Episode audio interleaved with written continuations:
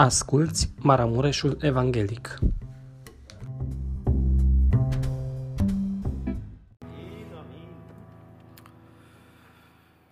Iubiți frați și surori, dragi invitați, în cele ce urmează vom asculta cuvântul lui Dumnezeu pe care îl găsim scris în întâia epistolă sobornicească a lui Petru, capitolul 3, de la versetul 21 și continuăm în capitolul 4 să citim până la versetul 11. Icoana aceasta închipuitoare vă mântuiește acum pe voi, și anume botezul, care nu este o curățare de întinăciunile trupești, ci mărturia unui cuget curat înaintea lui Dumnezeu prin învierea lui Isus Hristos, care stă la dreapta lui Dumnezeu după ce s-a înălțat la cer și și-a supus îngerii, stăpânirile și puterile. Astfel, dar, fiind că Hristos a pătimit în trup, înarmați-vă și voi cu același fel de gândire, căci cel ce a pătimit în trup a sfârșit-o cu păcatul. Pentru ca în vremea care îi mai rămâne de trăit în trup, să nu mai trăiască după poftele oamenilor, ci după voia lui Dumnezeu. Ajunge, în adevăr, că în trecut ați făcut voia neamurilor și ați trăit în desfrânări, în pofte, în beții, în ospeți, în chefuri și în slujiri idolești neîngăduite. De aceea se miră ei că nu alergați împreună cu ei la același potop de desfrău și vă bat jocoresc. Dar au să dea socoteală înaintea celui ce este gata să judece vii și morții. Căci tocmai în vederea aceasta a fost vestită Evanghelia și celor morți, pentru ca să fie judecați ca oameni în trup, dar să trăiască după Dumnezeu în Duh. Sfârșitul tuturor lucrurilor este aproape. Fiți înțelepți, dar și vegheați în vederea rugăciunii. Mai presus de toate să aveți o dragoste fierbinte unii pentru alții, căci dragostea acoperă o sumedenie de păcat.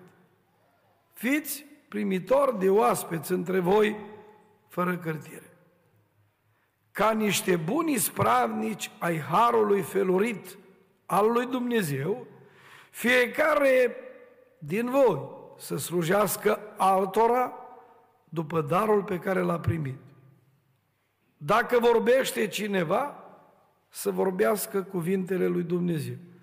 Dacă slujește cineva, să slujească după puterea pe care i-o dă Dumnezeu. Pentru ca în toate lucrurile să fie slăvit Dumnezeu prin Isus Hristos, a căruia este slava și puterea în veci vecilor. Amin. Vă rog să luați loc.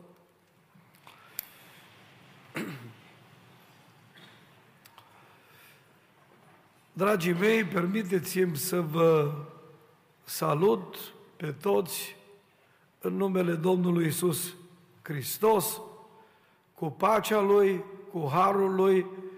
Vă aduc salutări din partea Bisericii Betel, din Sighetul Marmației, salutări și din partea conducerii cultului creștin penticostal din România și dacă Dumnezeu ne ajută, împreună cu fratele președinte, Nelu Filip, al cultului penticostal, sâmbăta aceasta care vine, va fi o conferință și mulțumim de invitația care s-a făcut aici la dumneavoastră.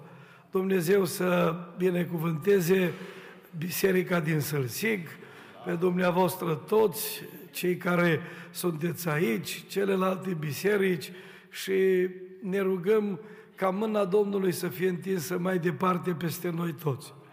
Mă bucur să fiu la această sărbătoare a bisericii, parcă am fost ieri, ziua când s-a deschis, locașul acesta de închinare, iar astăzi e o altă sărbătoare, cei zece îmbrăcați în haine albe, pe care dorim Dumnezeu să-i binecuvânteze, să le binecuvânteze tinerețea și mă rog pentru ei să fie niște biruitori, așa cum au cântat.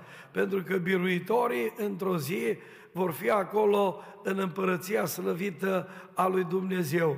Așa de frumos spune în cartea Apocalipsa, în capitolul 21, și acolo e prezentată, uh, vedeți, scena aceasta cu cortul lui Dumnezeu, cum uh, Dumnezeu va locui cu oamenii și dacă ne uităm în Apocalipsa 21 de la versetul 3 în jos, sunt cuvintele astea atât de frumoase și am auzit un glas tare care ieșea din scaunul de domnie și zicea, iată cortul lui Dumnezeu cu oamenii.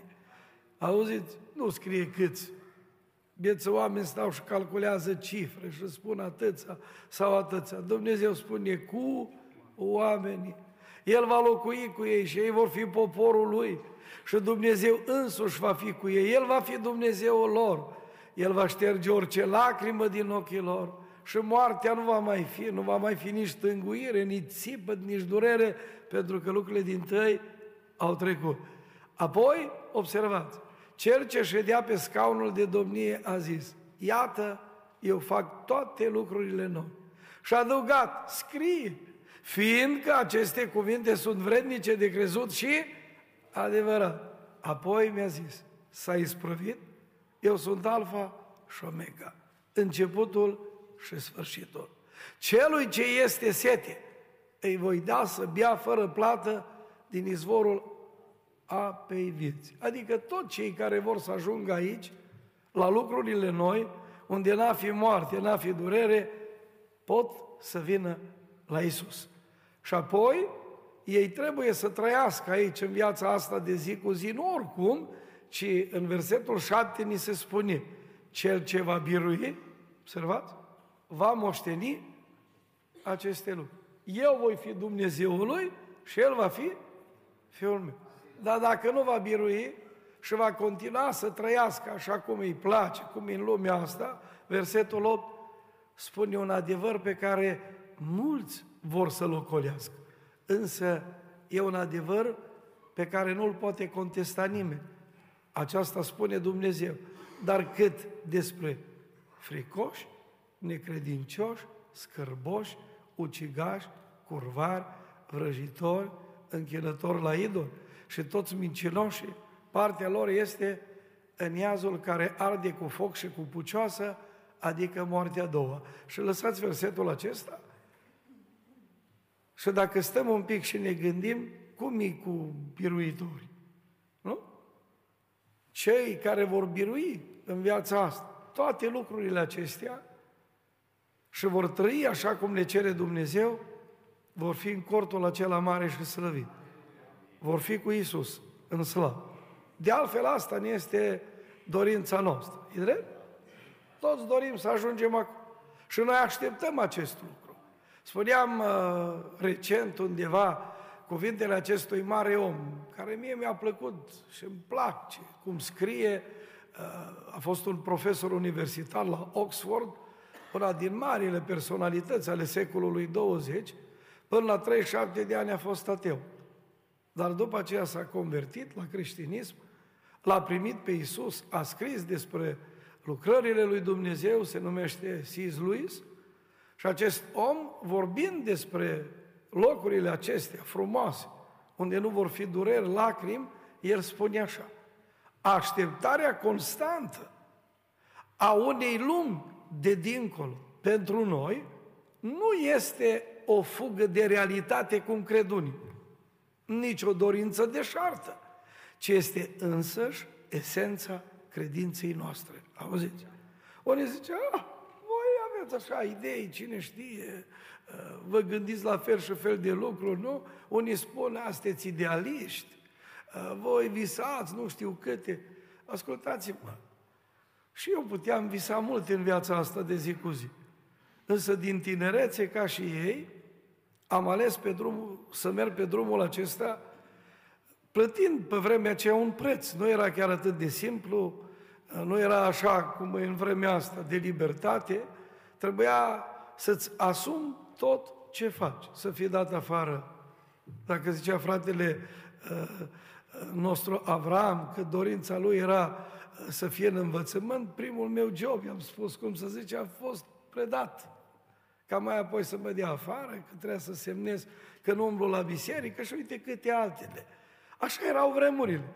Însă, de dragul împărăției, de dragul lui Isus, când te gândești că viața asta se scurge, trece, ești gata să faci totul pentru ca să fii cu El acolo în slava Lui. Domnul să ne ajute la aceasta.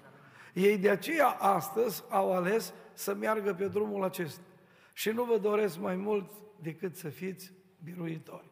Spune poetul Traian Dorz, într-o poezie de-a lui, dacă tot e vorba de poezie, ă, spunea Dorz, e o poezie pe care eu o recitam în tinerețe.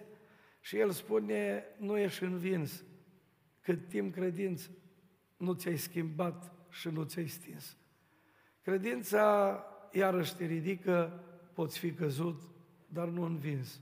Nu ești înfrânt cât timp nădejdea și țelul ei rămâne sfânt. Nădejdea iarăși te întărește. Poți fi trântit, dar nu înfrânt.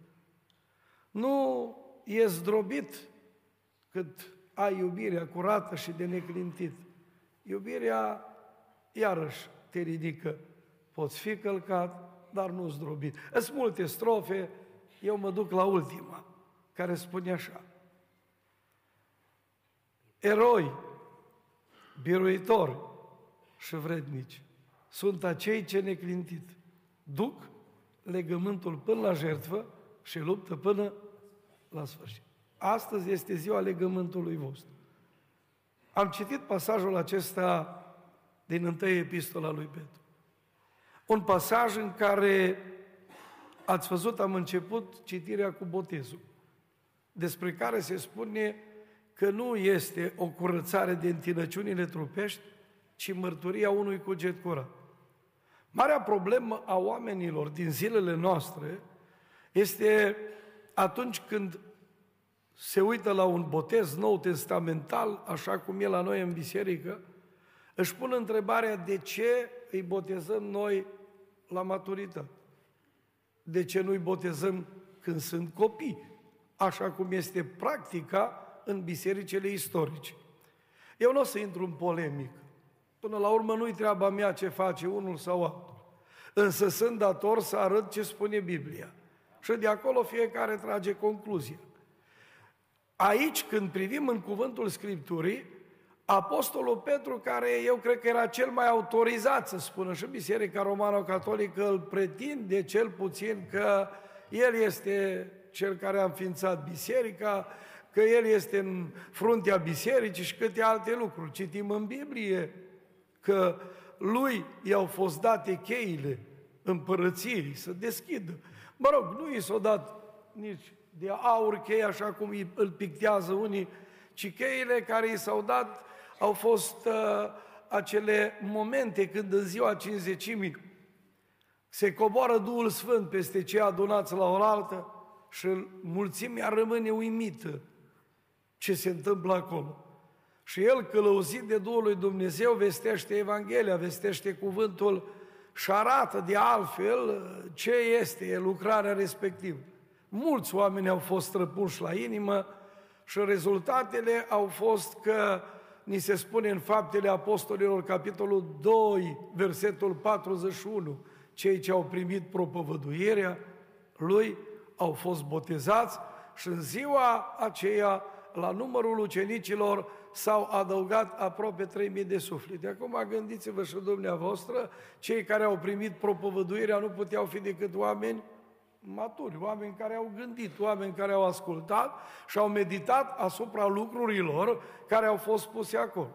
Apoi, lui i s-a dat să deschidă ușa împărăției aici pentru evrei, dar și pentru neamuri se duce în casa lui Corneliu, chiar dacă nu i-a convenit lui așa de mult, și în fapte ale apostolilor, capitolul 10, de la versetul 42, doar dacă privim acolo, putem să vedem că el spune, Iisus ne-a poruncit să propovăduim norodului și să mărturisim că a fost rânduit de Dumnezeu judecătorul celor vii și a celor morți. Și acum uitați-vă ce urmează, citim mai departe. Toți prorocii mărturisesc despre el, că oricine crede în el capătă prin numele lui iertarea păcatelor. Continuăm și mergem pe când rostea aceste cuvinte, s-a coborât Duhul Sfânt peste tot cei ce ascultau cuvântul Dumnezeu. Și, Doamne, coboară Duhul Sfânt și în dimineața. Toți credincioșii tăiați împrejur care veniseră cu Petru au rămas uimiți când au văzut că darul Duhului Sfânt s-a vărsat și peste neamuri. Când ai auziau vorbind în limbi și mărim pe Dumnezeu, atunci Petru a zis, se poate opri apa ca să nu fie botezați aceștia care au primit Duhul Sfânt ca și nu. Iarăși, din nou, spunea poruncit să fie botezați în numele lui Isus Hristos, atunci i-au rugat să mai rămână câteva zile la ei. Deci, în ambele cazuri, acest Petru care scrie că botezul e mărturia unui cuget curat, ni se prezintă aici în Biblie că el a botezat pe acei oameni care au auzit propovăduirea, au auzit cuvântul lui Dumnezeu și au luat decizia ei să-L accepte pe Isus în viața lor. De aceea, așa cum ați văzut în ambele texte, la începuturile creștinismului, nu apar nicăieri copiii, ci doar oamenii care acceptă Evanghelia. Și când aud cuvântul lui Dumnezeu, la botez ei trebuie să depună mărturia că Isus este Mântuitorul lor. Slavă Domnului! Mai târziu, Sfântul Apostol Pavel scrie o epistolă. Și epistola asta este către romani. Dacă schimbăm o literă, e către români, tare bine sună. Și uitați-vă bine în capitolul 10 ce spune, de la versetul 8. Și aici cuvântul Scripturii ne spune astfel. Ce zice ea deci? Cuvântul este aproape de tine, în gura ta și în inimă. Și cuvântul acesta este cuvântul credinței pe care îl propovăduim noi. Și ei au venit la adunare, și au venit la clasele de religie și fratele Avram le-a predat și au auzit din mici și cuvântul lui Dumnezeu a răsunat în urechile lor, așa cum răsună în urechile tuturor, și azi și mâine și poi mâine și așa mai departe, da? Cuvântul propovădui. Și uitați-vă mai departe, versetul 9. Spune așa, dacă mărturisești deci cu gura ta pe Iisus ca Domn și dacă crezi că în inima ta că Dumnezeu l-a înviat din morți, vei fi mântuit. Căci prin mărturisirea, auziți, aici spune, căci prin credința din inimă se capătă neprionirea. Și prin mărturisirea cu gura să ajunge la mântuire. Dar gura cui mărturisește? Celui care a auzit cuvântul, celui care l-a primit acolo în adâncul inimii și cel care ia decizia să-L urmeze pe Domnul Isus. Voi sunteți astfel de oameni care în această zi veți mărturisi aici, în apa botezului, încheind un legământ cu Dumnezeu, că Isus este Mântuitorul vostru. Și Domnul să vă binecuvânteze. Și mă rog ca El să pecetluiască mărturia voastră. Iar voi să fiți acei oameni care să-L urmați și să trăiți cu El. Amin?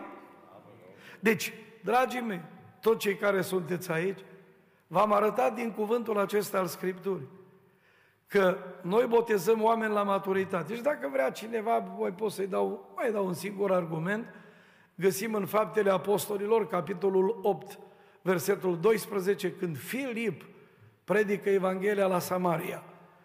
Și după ce predică Evanghelia, spune, dar când au crezut pe Filip care propovăduia Evanghelia împărăției lui Dumnezeu, și a numelui lui Isus Hristos au fost botezați atât bărbați cât și femei. Dacă pun așa retoric, o întrebare, n-au fost copii acolo? Au fost. Dar de ce nu i-au botezat? Pentru că au botezat numai pe cei care au primit propovăduirea și cei care puteau mărturisi cu gura lor că Isus este Mântuitorul lor. De aceea, noi botezăm pe oameni care pot mărturisi cu gura lor că Isus este Mântuitorul lor și că vor să-L urmeze aici în viața aceasta. Zic încă o dată, Domnul să binecuvânteze pe acești tineri. Dumnezeu să vă binecuvânteze și pe dumneavoastră, toți cei care sunteți aici, și să ne ajute tuturor să-L putem urma pe Iisus cu credincioșie și scumpătate. Mesajul pe care urmează să îl transmit mai departe, l-am intitulat, tot am încercat să-i dau așa un titlu și până la urmă am rămas la acest titlu. Ce să facem după botez în vremea care mai rămâne de trăit? Există o expresie pe care ați auzit-o aici folosită de Petru, în versetul 2, unde spune așa, pentru că în vremea care îi mai rămâne de trăit, 4 cu 2, da? Pentru că în vremea care îi mai rămâne de trăit în trup. Și acum am combinat lucrurile, e botez? Și întrebarea care se pune, ce facem după botez? În vremea care mai rămâne de trăit. Nu știu cât rămâne, oricum voi aveți asupra timpului o perspectivă destul de îndelungată. Toți sunteți pe la 18 ani, 20, hai, 20 ceva acolo, puțin. Țin minte, botezam la Sighetul Marmației o femeie în vârstă, trecută de 80 de ani. și la un moment dat o întreb, și până când vreți să-L mai slujiți pe Dumnezeu? Și au zis, ce răspuns mi-a dat, nu uit, pământ. A, păi zice, câte zile mi-a mai dat Domnul, zice. Auzi, asta ea, ea nu s-a mai gândit la, eu la zile, cât mi-a mai dat Domnul? E la voi, cum spuneam, perspectiva timpului e diferit. Fiecare visați. Nu? La căsătorii, la copii, la familie, la, știu eu, să aveți un loc de muncă, un business, să faceți ceva, să realizați ceva și e bine să visezi, pentru că de multe ori visele devin realitate. E frumos. Însă, dacă e ceva important în viața asta de zi cu zi, după o frumoasă sărbătoare pe care o aveți, cu cântare, cu laudă, botezul când m-am botezat eu, era total diferit. Pastorul care m-a botezat, Ciorei, să uita în stânga, în dreapta și la niște cizme de pescar, să nu ne vadă cineva. Am coborât în apă și un prieten de-a meu stătea acolo cu hainele. Și atât ai tot și am mărturisit, stelele lipoceau așa pe cer, uh, era o apă de munte, și apoi am străbătut cu o bicicletă, parcă așa cum au văd Ucraina, așa scria pe ea, zici că mergeam în S-clase, acasă, cu bucuria în suflet că mi-am predat viața în mâna Domnului. Și au trecut ani. E, dar de atunci până azi, problema se pune ce face în vremea care mai rămâne de trei. Și mă opresc în dimineața asta la trei lucruri. Trei lucruri pe care vreau să le spun lor, trei lucruri care ne vor face pe noi, cei care ne-am botezat, să medităm asupra lor, va fi o provocare pentru noi. Dar în același timp, pentru cei care sunteți aici, și poate încă nu v-ați gândit la botez, poate, știu eu, vă gândiți la una, vă gândiți la alta, va fi o provocare și pentru dumneavoastră. Dacă vreți în împărăția lui Dumnezeu să intrați, așa cum ne rugăm Tatăl nostru și de dimineață ne-am rugat, vie împărăția ta. Și miliarde și miliarde de oameni să te rogă și spun, vie împărăția ta. Și într-o zi, cu siguranță, ea va veni. Și dacă vrem să intrăm în ea, nu avem decât să trăim cum ne cere Domnul. Doamne ajută-ne! Primul lucru pe care aș vrea să-l supun atenției noastre, cu privire la ce să facem după botez, în vremea care mai rămâne de trăit, toate aceste lucruri vor fi legate de trăire. Voi pune un accent deosebit pe trăire. Că pe, până la urmă, vedeți dumneavoastră, dacă ceva contează înaintea lui Dumnezeu, contează trăirea noastră. Contează trăirea noastră. Și uh, primul lucru este acesta. Să trăim după voia lui Dumnezeu și nu după poftele oamenilor. Auziți? Să trăim după voia lui Dumnezeu și nu după poftele oamenilor. Spuneam, foarte importantă este trăirea noastră. Aici, în uh, județul Maramureș, undeva la Rohia, o bucată de vreme și-a petrecut unul din mari erudiți ai țării noastre. un evreu cu numele de Steinhard. Evreul ăsta era și jurist cu studii puternice, doctor, era un filolog deosebit și a făcut parte la un moment dat din lotul acela noi ca Pilat, duși în închisorile comuniste din România. El a avut posibilitatea să scape din închisoare. Când l-au dus la securitate, i-au propus să îi torne pe colegii lui și i-au dat un tip de gândire. El s-a dus acasă. Avea un tată respectat în București în vremea respectivă, un arhitect de profesie, un evreu cu o moralitate solidă și când l-a văzut întorcându-se, uh, i-a spus cum de ai venit. La care Nicu Steinhardt îi spune tatălui, uite ce mi-au zis să fac asta, să fac asta. La care bătrânul lui tată, și observați cât de important e sfatul unui tată, foarte important, că ăștia au spus, tatăl tău e bătrân și tu la singur, uite, du-te, îngrijește-te. Dar bătrânul s-a gândit la viitorul fiului său și a auzit ce îi spune. Auzi, dacă faci ceea ce cer ei, zice, zilele îți vor fi liniștite, dar nopțile îți vor fi îngrozitoare. Și Steinhard Nicu, auzind toate astea, a făcut stânga împrejur și a zis, nu pot face asta. Și a stat în închisoare. Până la urmă, în închisoare s-a convertit la creștinism. Și omul acesta a devenit un scriitor deosebit. Eu am avut ocazia să-i văd și biblioteca lui. Chiar zilele trecute eram undeva și cineva mi-a povestit că el era atunci când Steinhard era în locul respectiv. Omul acesta a scris o mulțime de cărți, frumos. Însă la un moment dat ceva ce mi-a plăcut enorm de mult, când a vorbit despre creștinism, că noi asta avem astăzi, oameni care vor să fie creștini. Și botezul, eh, el certifică acest lucru, că un om devine creștin atunci când se botează și îl proclamă pe Iisus ca Domn și Mântuitor.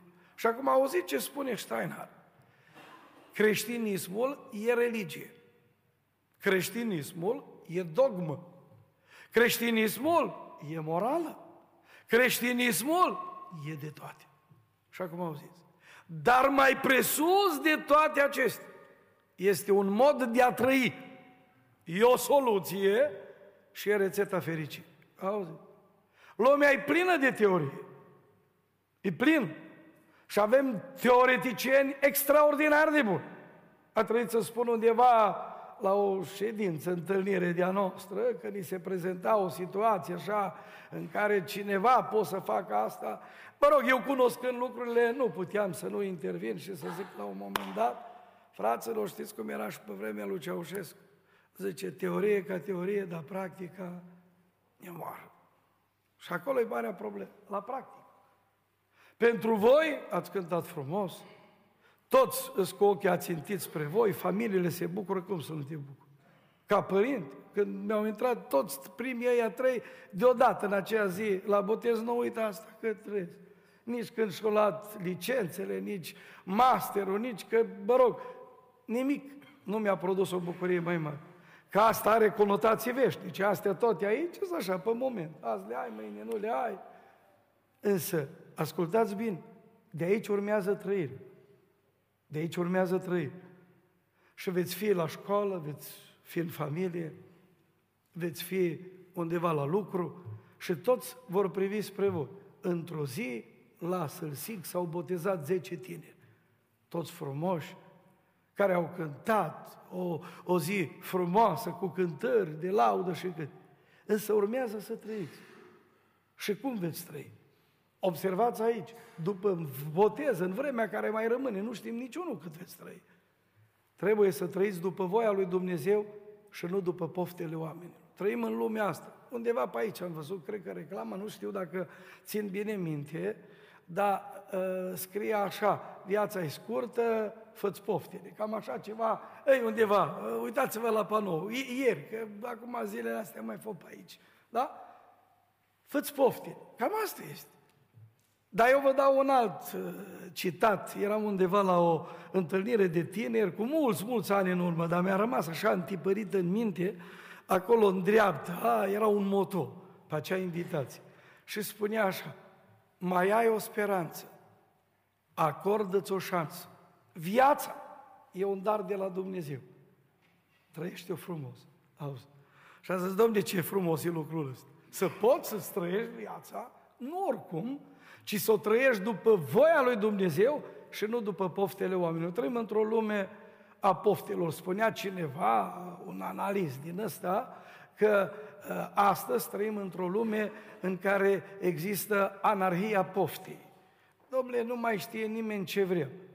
Înțelegeți? Acum ăștia să străduie, să pună manuale din astea și noi trebuie să luptăm, să vedem ce putem face, să oprim, că deja era pregătit să se lanseze și în România manualul ca copiii să fie învățați că ei pot să fie, dacă vor fetiță, dacă vor să fie băiat, ei ele.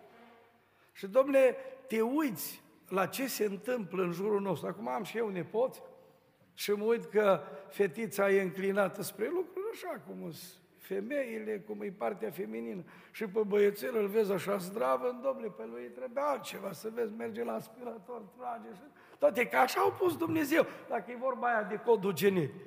Dar vine societatea asta cu tot felul de pofte, a unor oameni dezaxați, a unor oameni care, de, cum zice Moroșanu, de buieci, nu mai știu ce să facă, și atunci ăștia vor să schimbe totul.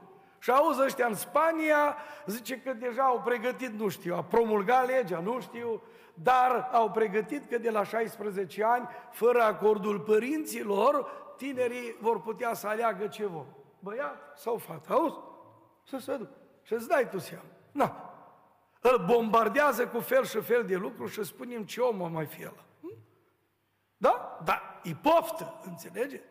Și poftele astea stimulate de fel și fel de lucruri. Psihologii ăștia de la Hollywood, studiind filmele astea, au ajuns să spună că filmele sunt mai tari decât drogurile. Auzi.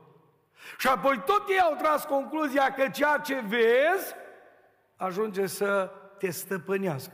Și observați acum câți oameni nu stăpâniți. De droguri, de tutun, de alcool, de pornografie, de imoralitate cu toate formele ei, de minciună, de tâlhărie, de ce vreți dumneavoastră. Și sunt oameni care vor să trăiască în modul ăsta. Dar dacă e vorba, trăind în țara noastră, creștini, creștini. Dar creștinismul, auziți, nu-i doar o religie. Creștinismul nu-i doar mistică, cum cred unii. E modul ăla de a trăi. E o soluție. Și poate aduce fericire în viața omului. Pentru că spune apostolul Iacov, când scrie epistola lui sobornicească în capitolul 1, și acolo în versetul 25, când omul își adâncește privirile nu la filme, nu la cărți de ochiate din astea, nu la ideologii, care sunt propagate în zilele noastre, ci își adâncește privirile în această lege desăvârșită, care este legea slobozeniei și va stărui în ea nu ca un ascultător uituc, ci ca un împlinitor cu fapta, va fi fericit în lucrarea lui. De aia citim Biblia. De aia ne uităm în ea. De aia strângem cuvântul în inima noastră, spune psalmistul, ca să nu păcătuim împotriva lui Dumnezeu. Tineri dragi, trăiți după voia lui Dumnezeu și nu după poftele oamenilor. Nu căutați să vă faceți poftele. Nu căutați să trăiți într-o lume de plăceri care vrea să domine viața oamenilor. Pentru că spunea un gânditor, păcatul e o clipă de plăcere, dar e o eternitate de durere. Câți oameni n-au preferințe pentru fel și fel de lucruri. Apropo, marele om al antichității, Sfântul Augustin, sau fericitul Augustin, cum îl numesc unii, a definit păcatul și a zis, păcatul este o părăsire a lui Dumnezeu, auziți? Și o preferință a omului pentru plăcerea lui. Ăsta e păcatul. Asta l-a făcut pe Adam și Eva să iasă din grădina Edenului pentru că au avut o preferință pentru o plăcere. Câte plăceri nu sunt. Și de aceea, vedeți dumneavoastră, după botez trebuie să trăim așa cum cere Dumnezeu, în vremea care mai rămâne de trăit, nu după poftele oamenilor, ci după voia Lui Dumnezeu. De aceea Apostolul Pavel când scrie romanilor în capitolul 12, versetul 2, el spune să nu vă potriviți. Chipul lui viacului acesta, ci să vă prefaceți prin înnoirea minții voastre, ca să puteți deosebi bine voia lui Dumnezeu, cea bună, plăcută și desăvârșită. Trăim într-o lume, lăsați doiul. Trăim în lumea asta în care e echipul viacului. Dar pe de altă parte este voia lui Dumnezeu. Și noi nu trebuie să ne potrivim chipului, viacului, ci să căutăm să facem ce este scris în Biblie, ce ne spune Dumnezeu să trăim după voia Domnului. Un om, un, mă rog, bun comentator al Scripturii, se numește John Phillips, într-o împrejurare, plecând de la ce este scris aici cu chipul viacului, el spune, nu lăsați ca lumea să vă toarne în matrița ei. Nu lăsați. Și lumea are matrița ei în ce privește toate domeniile vieții. Lumea are uh, uh, matrița ei în ce privește divertismentul. Lumea are uh, în ce privește îmbrăcămintea, în ce privește toate domeniile vieții pe care noi le avem. Noi cum vrem să trăim? După cum ne dictează lumea sau după cum este voia lui Dumnezeu. Frați, surori, prieteni care sunteți aici. Absolut fiecare din noi, în seara, dimineața zilei acesteia, trebuie să se gândească bine că viața se poate termina. Nu știi cât îți mai rămâne de trăit.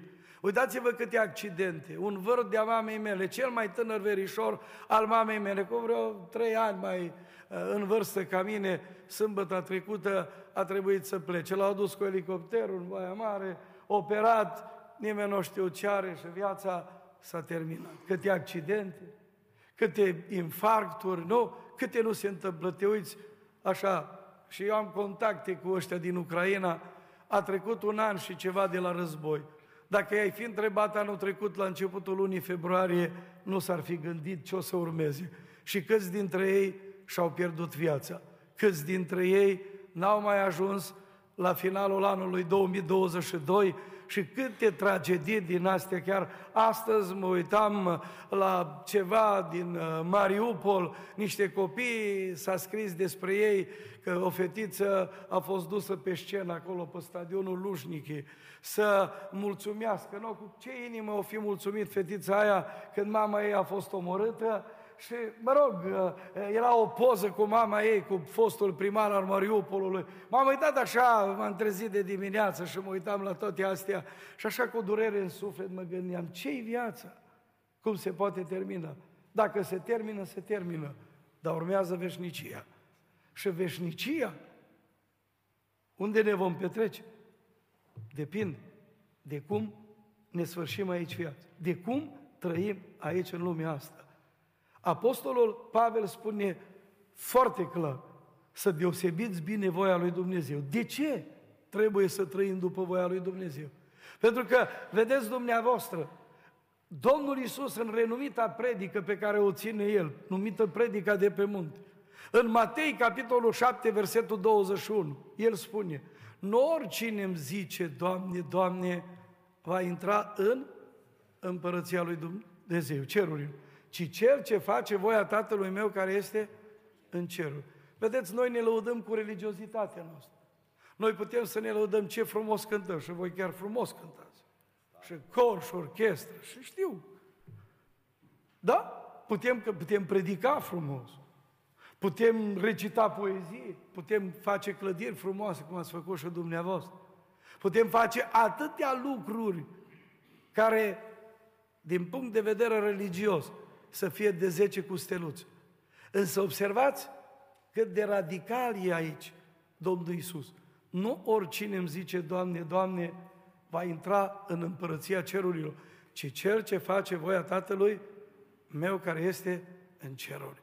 Și voia lui Dumnezeu e sfințirea noastră, voia lui Dumnezeu este să facem bine, voia lui Dumnezeu este să suferim pentru numele Lui atunci când trebuie, Voia lui Dumnezeu este să fim plini de Duh, trăind în plinătatea Duhului, să putem să-L urmăm pe Iisus și asta ne va ajuta să fim acei oameni care, în vremea care ne-a mai rămas de trăit, am trăit cum ne-a cerut Dumnezeu și vom avea acolo certitudinea asta, că orice va fi, orice se va întâmpla, vom fi cu Dumnezeu în veșnicie. Prieteni dragi care sunteți aici, frați, surori, trebuie să ne gândim, trăim noi după voia lui Dumnezeu?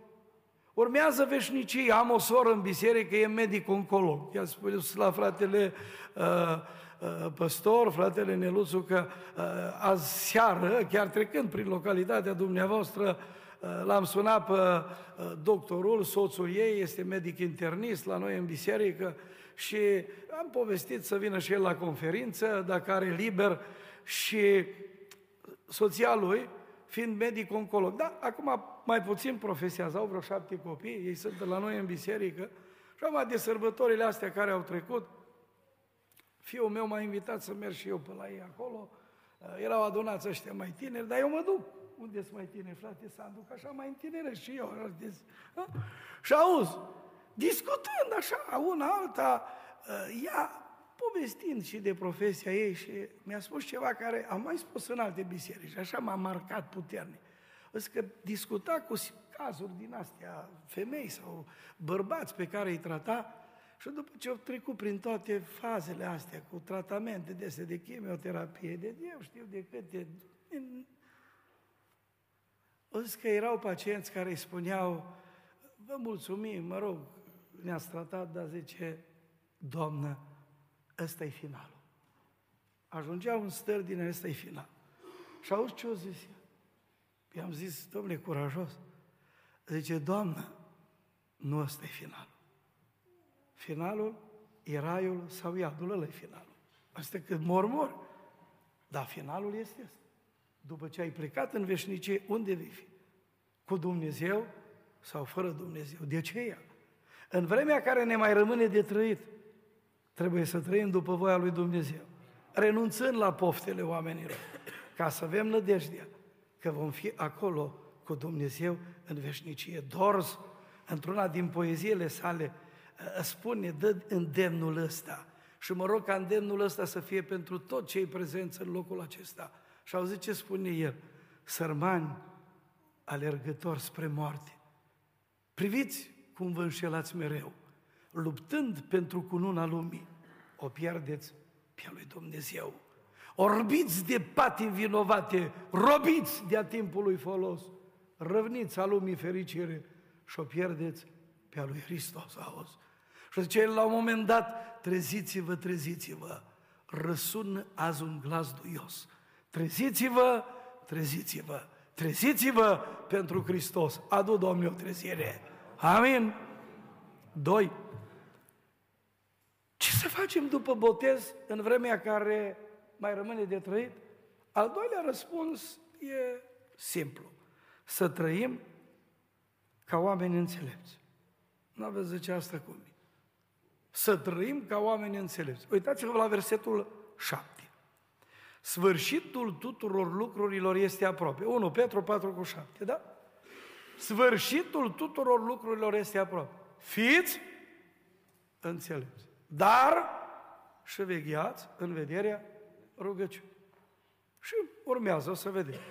Fiți înțelepți. Și am zis, ce poate fi mai frumos în lumea asta? Decât să trăiești ca un om înțelept. E adevărat, acum, cum, ce percepție avem noi asupra a trăi cu înțelepciune? Ca să putem înțelege mai bine, o să citesc din Efeseni, capitolul 5, și de la versetul 14, dar citim chiar de la versetul 10 în jos. Și observați, zice așa. Cercetați ce este plăcut înaintea Domnului și nu luați deloc parte la lucrările neroditoare ale întunericului. Bancă mai degrabă o sândiți. Că ce rușine numai să spunem ce fac ei în ascuns.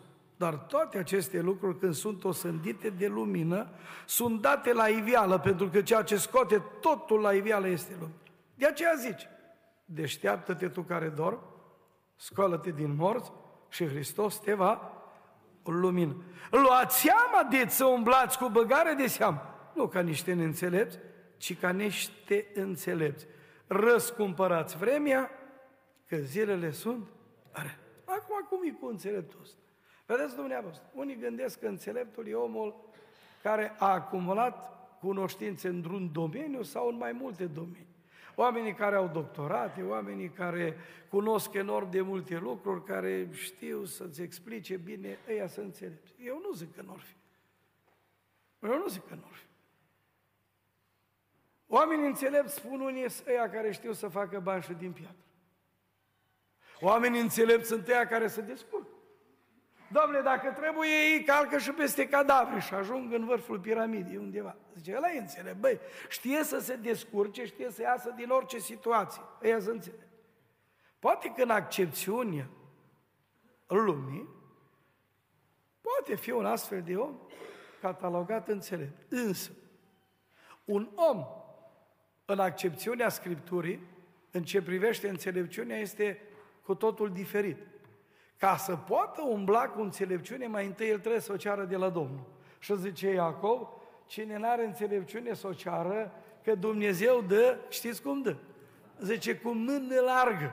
Și când dă înțelepciunea Dumnezeu, observați, spune tot Iacov în capitolul 3, și o să citesc de aici, puneți, vă rog, versetul acesta 17, uh, care spune așa, înțelepciunea care vine de sus este întâi curat, apoi pașnic, blândă, ușor de înduplecat, plină de îndurare și de roade bune, fără părtinire și nefă țară.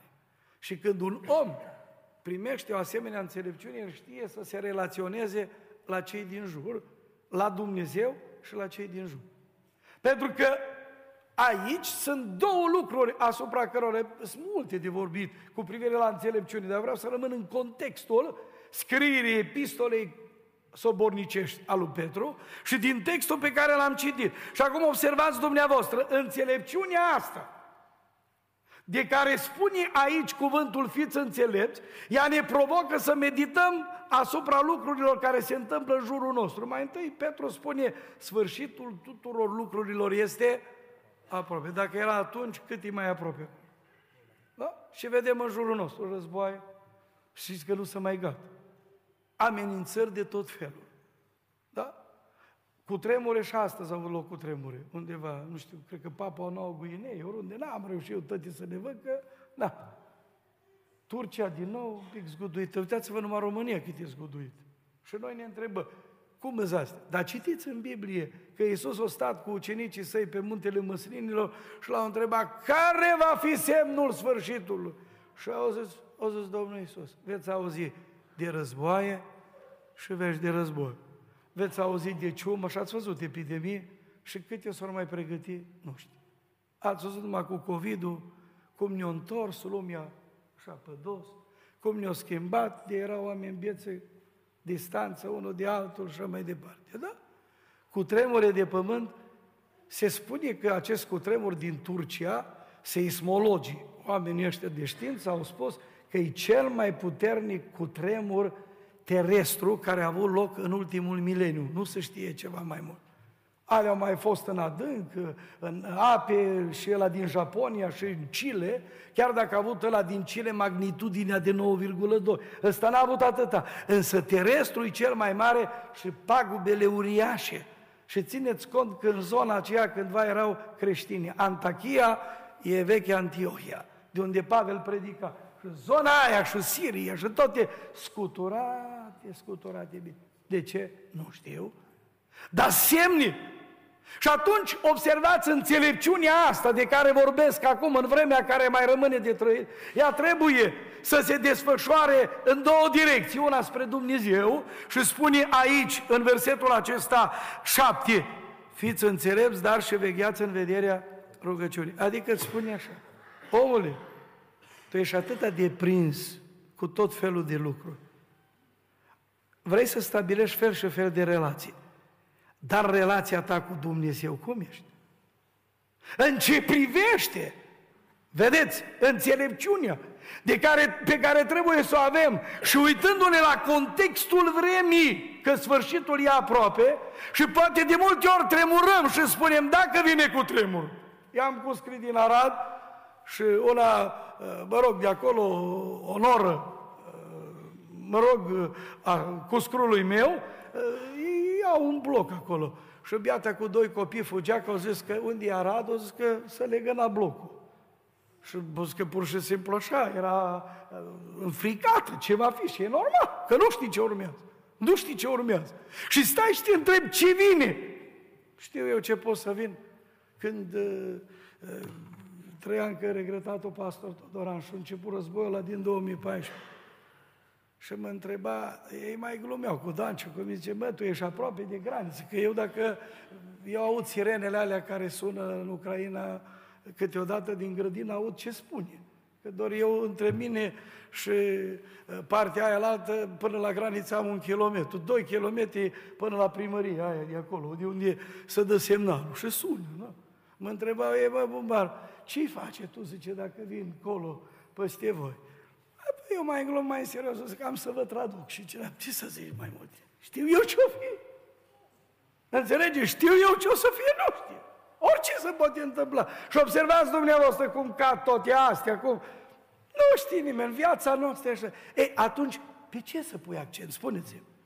Uitați-vă relația, spune, vegheați în rugăciune. Și ce înseamnă asta? Ne uităm un pic la contextul cuvintelor rostite de Domnul Isus în Luca, la capitolul 21.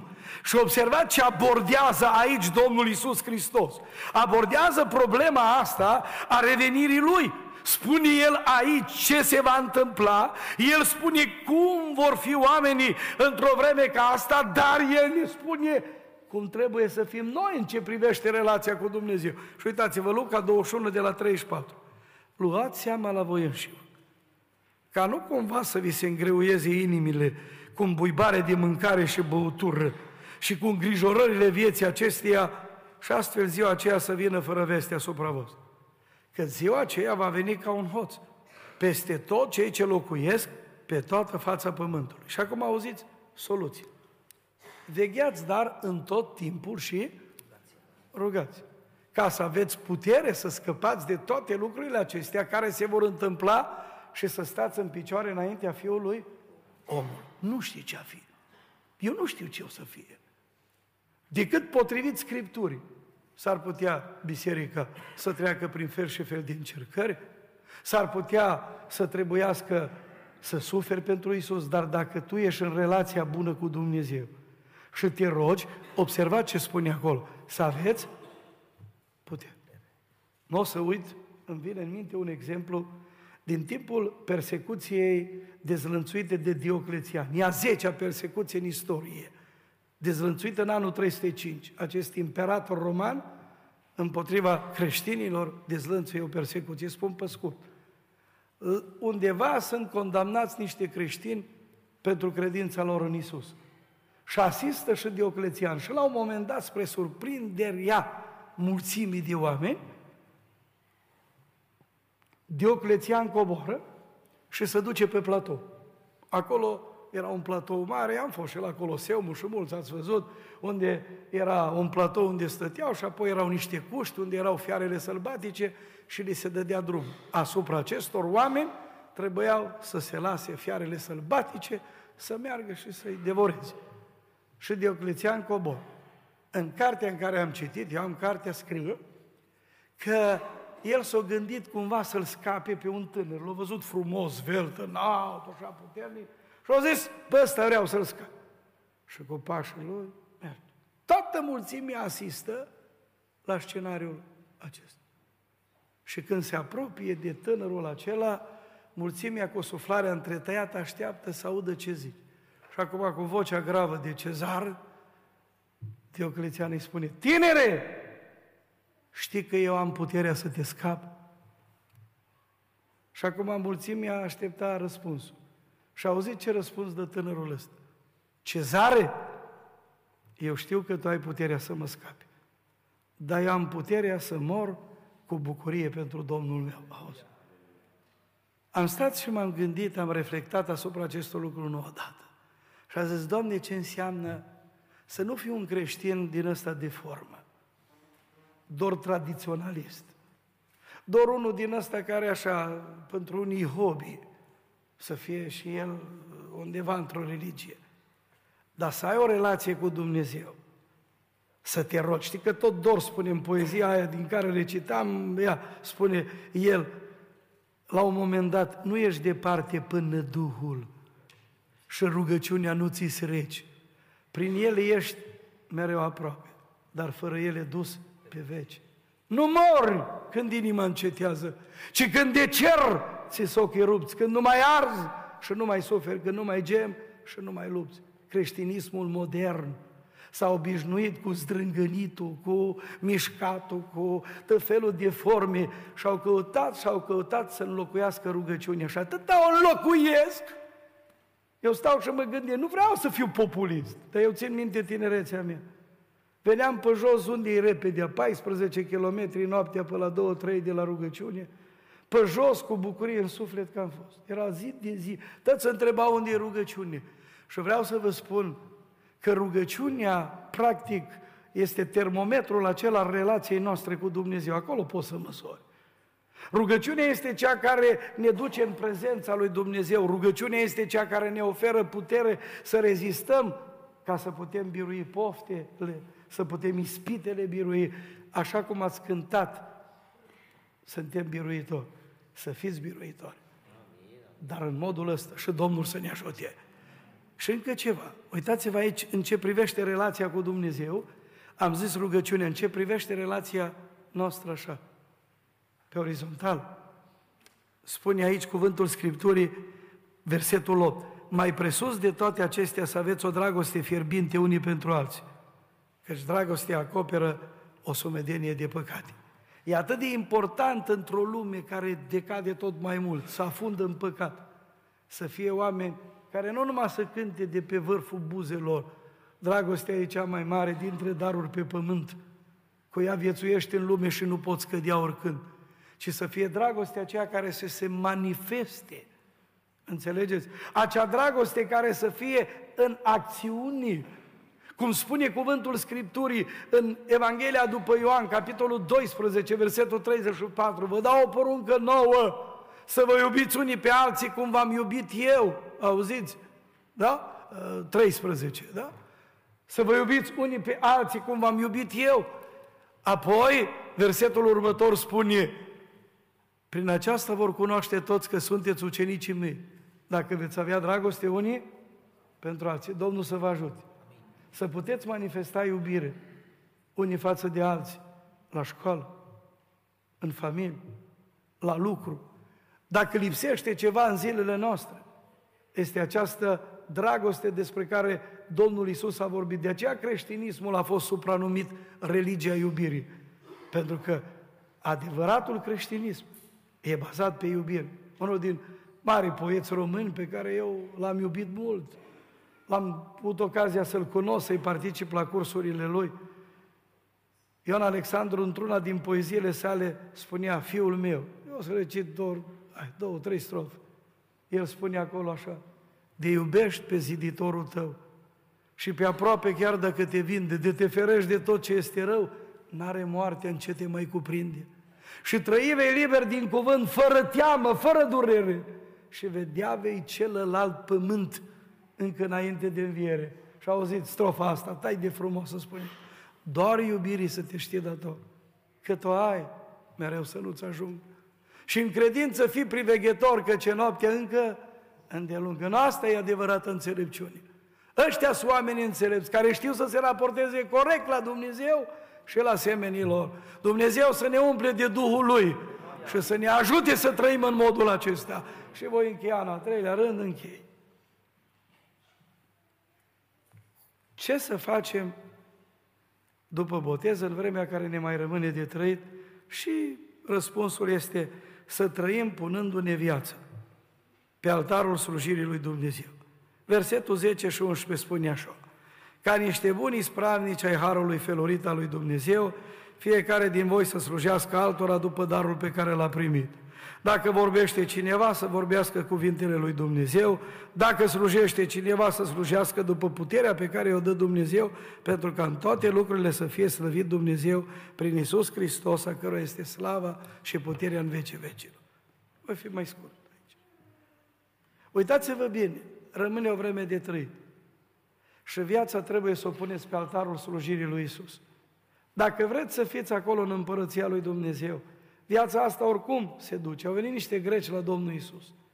Și în Evanghelia după Ioan, capitolul 12, versetul 25, ni se spune acolo, după ce au discutat, vrem să vedem pe Isus cât, Isus le spune, cine își iubește viața o va pierde. Voi puteți să vă cheltuiți viața cum vreți.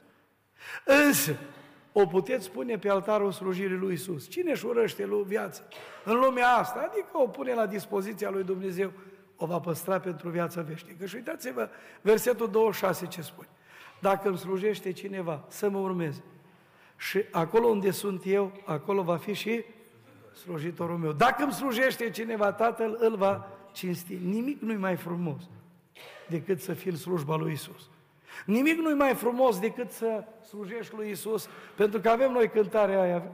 Da? Numai odată tu trăiești și cu ai vrea să-i slujești. Numai o inimă tu ai și cu ai vrea să-i o predai. O, de ai slujit lui Isus. Și inima să o îndrepți în sus. Isus ar fi stăpânul tău, iar tu ai fi copilul său. Slujindu-l, avem garanția că vom fi cu el. Dar nu oricum să slujim. Uitați-vă, aici sunt trei lucruri în ce privește slujirea. Eu le enunț, voi veți medita asupra lor. Primul este fiecare să slujească după darul pe care l-a primit. Acum, nu toți pot să cânte, nu? Nu tot pot să predice. Nu toți pot să fie recitator, nu toți pot să fie conducător, nu toți. Dar acolo unde te cheamă Dumnezeu, trebuie să slujești. Apoi, slujește după puterea pe care ți-o dă Dumnezeu. Așa spune versetul 11. Dacă slujește cineva, să slujească după puterea pe care o dă Dumnezeu. Nu trebuie să slujești. Zic unii, măi, eu vreau să fiu așa. O venit un, la un rabin evreu Zuși. Și atâta o plâns că el nu-i ca Abraham, dar el nu-i ca Isaac, dar el nu-i ca Iehuda, dar el nu Și te plângea și-i curgeau lacrimi. Și l-a lăsat rabinul să plângă. Da, zice, da, Zuși ai fost? Tu ești el, tu ești tu. Și acolo unde te vrea Dumnezeu, acolo slujești. Că sunt unii, o, zice, aș vrea să fiu, dar eu n-am uh, darul ăla. Păi, dar stai puțin, darul de Dumnezeu. Și știți că mai scrie în Biblie că ei să dă mult, să și mult. Tu rămâi acolo unde te-au slujit. Și acum observați un alt criteriu pentru slujire, spune finalul versetului 11. Pentru ca în toate lucrurile să fie slăvit Dumnezeu prin Isus Hristos. E, dacă în tot ce facem e slăvit Dumnezeu și nu noi, e slăvit El, atunci slujirea noastră va fi primită și într-o zi va fi răsplătită. Auziți toți? Eu am văzut multe bilete care veneau la Anvon și eram mai tânăr păstor, mai făceam și eu tot felul de probe. Și tot scria, vreau să cânt o cântare pentru slava lui Dumnezeu. Și am mai văzut eu pe ăștia care știam eu că ăștia nici nu prea erau ei de cântat, dar tot timpul să afișeze. Și am zis, la că fac eu probă. Nu te pun. Și nu l-am pus. E, la final a venit unul odată la mine și roșu era. Să nu vă spui cum mi-a zis, dar asta este. Și am zis, e clar că nu a fost pentru slava Domnului. Au vrut să arate el, cum e, cum zic unii, vrea să-și arate el mușchi. În slujire băgați bine de seamă. În vremea care mai rămâne de trăit, puneți-vă viața pe altarul slujirii lui Dumnezeu. Dar slujiți după darul primit, după puterea primită și în toate slava lui Dumnezeu. Zice evrei, în Romani 11 cu 36, cântarea asta, din el și pentru el, apoi mai mă apucam să cânt acum, da? Din el și pentru El sunt toate lucrurile. Din El, prin El și pentru El sunt toate lucrurile. Lui să fie slava în vecii vecilor. Rămân aici. Domnul să binecuvânteze acești tineri. Dumnezeu să binecuvânteze întreaga biserică. Dumnezeu să binecuvânteze frață, surorile, prietenii și să nu uităm. Ce să facem după botez în vremea care rămâne de trăit? Unu, să trăim după voia lui Dumnezeu și nu după poftele oamenilor. Doi, să trăim ca oameni înțelepți. Trei, să trăim, da? Și să ne, punându-ne viața pe altarul slujirii lui Dumnezeu. Domnul să ne ajute. Amin.